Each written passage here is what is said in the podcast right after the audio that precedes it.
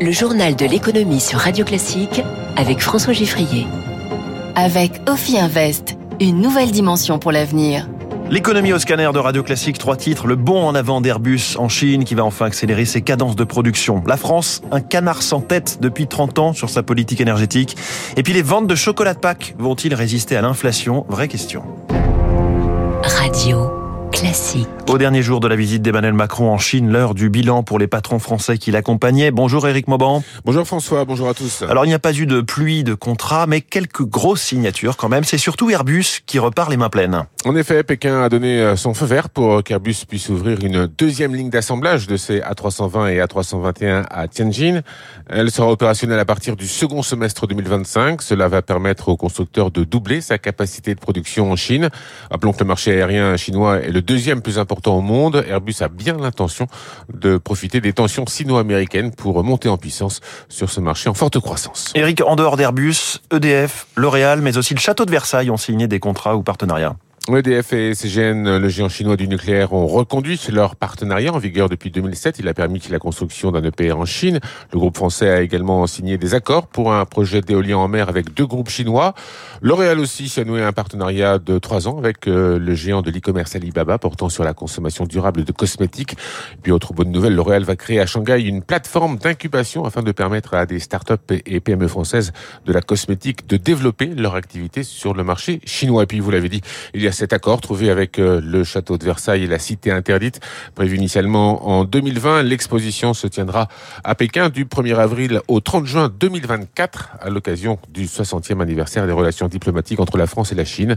Elle présentera au public 150 objets issus des collections de Versailles pour évoquer les échanges entre les deux pays au XVIIIe siècle. Éric Mauban, en direct. À propos de commerce extérieur, on aura ce matin les chiffres de la balance commerciale française pour le mois de février. Je rappelle qu'en janvier, sur une année glissante, une année entière, nous étions à 164 milliards d'euros de déficit commercial, un record. On les guettait aussi, les chiffres des défaillances d'entreprises, 45 000 faillites sur les 12 derniers mois en France, d'avril 2022 à mars 2023, selon la Banque de France qui a communiqué hier. C'est 50% de plus sur un an, mais encore tout de même 12% en dessous du niveau d'avant le Covid. Il fallait bien une commission d'enquête pour comprendre ce qui s'est passé ces 30 dernières années au sommet de l'État et de la filière énergétique française pour que nous nous retrouvions cet hiver à craindre des coupures de courant. La commission d'enquête sur la souveraineté énergétique a remis son rapport, 88 auditions dont les présidents, euh, ex-présidents Hollande et Sarkozy. La commission d'enquête formule aussi 30 propositions. Victoire Fort. Une litanie de rendez-vous manqués alors que les signaux étaient là. Des centrales nucléaires vieillissantes, une pyramide des âges inquiétante chez les salariés d'EDF, mais des décisions court-termistes au sommet de l'État. La période de la fin des années 90 est une décennie perdue pour le rapport. Une forme d'électoralisme a guidé les décisions, peut-on lire. Les mots les plus sévères sont réservés à la loi de 2015 sous François Hollande qui fixe l'objectif de 50% de nucléaire dans le mix énergétique en 2025.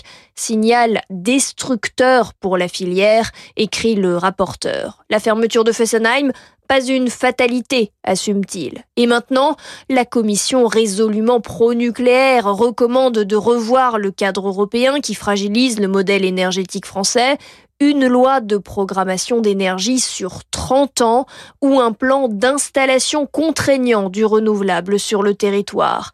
Ce travail, mené par deux ambitieux députés, est un coup de pression pour espérer influencer les futures décisions de l'exécutif. Victoire Fort, une proposition de loi sur la sécheresse portée euh, par la députée écologiste Sandrine Rousseau. Elle prévoit une augmentation des primes d'assurance alors que plus de 3 millions et demi de logements seraient à risque. 15% des maisons dans le sud, principal dégât des fissures dans les murs.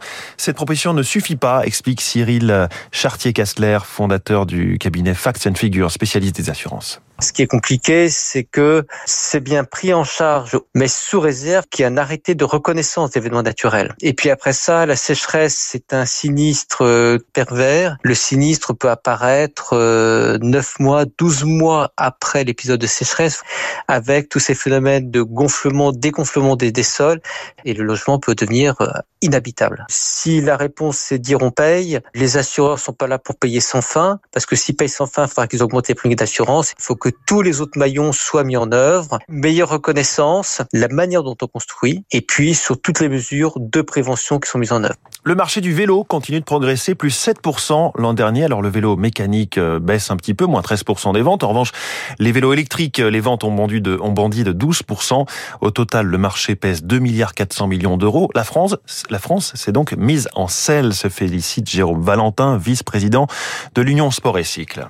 Ce qu'on a constaté en 2022, c'est que la demande était toujours là, la croissance de la demande était limitée, mais la demande était toujours au même niveau que 2021.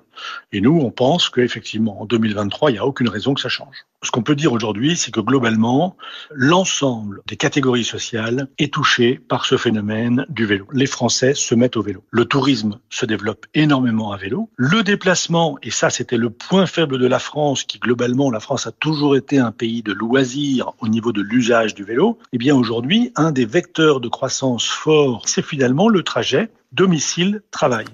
Voilà, les poissons et lapins en chocolat sont de retour pour ce week-end de Pâques. Les professionnels espèrent faire recette malgré le contexte d'inflation, puisqu'en moyenne, selon Nielsen, le prix du chocolat a augmenté de 10% en un an. La chocolaterie jadis et gourmande dans le centre de Paris tente de relever ce défi. Elle met tout en œuvre pour que l'inflation ne dépasse pas les 5% et pour garder ses clients. Zoé Pallier. Dans la boutique, une odeur sucrée et sur les étagères, des œufs, des lapins ou des poules au chocolat noir ou blanc.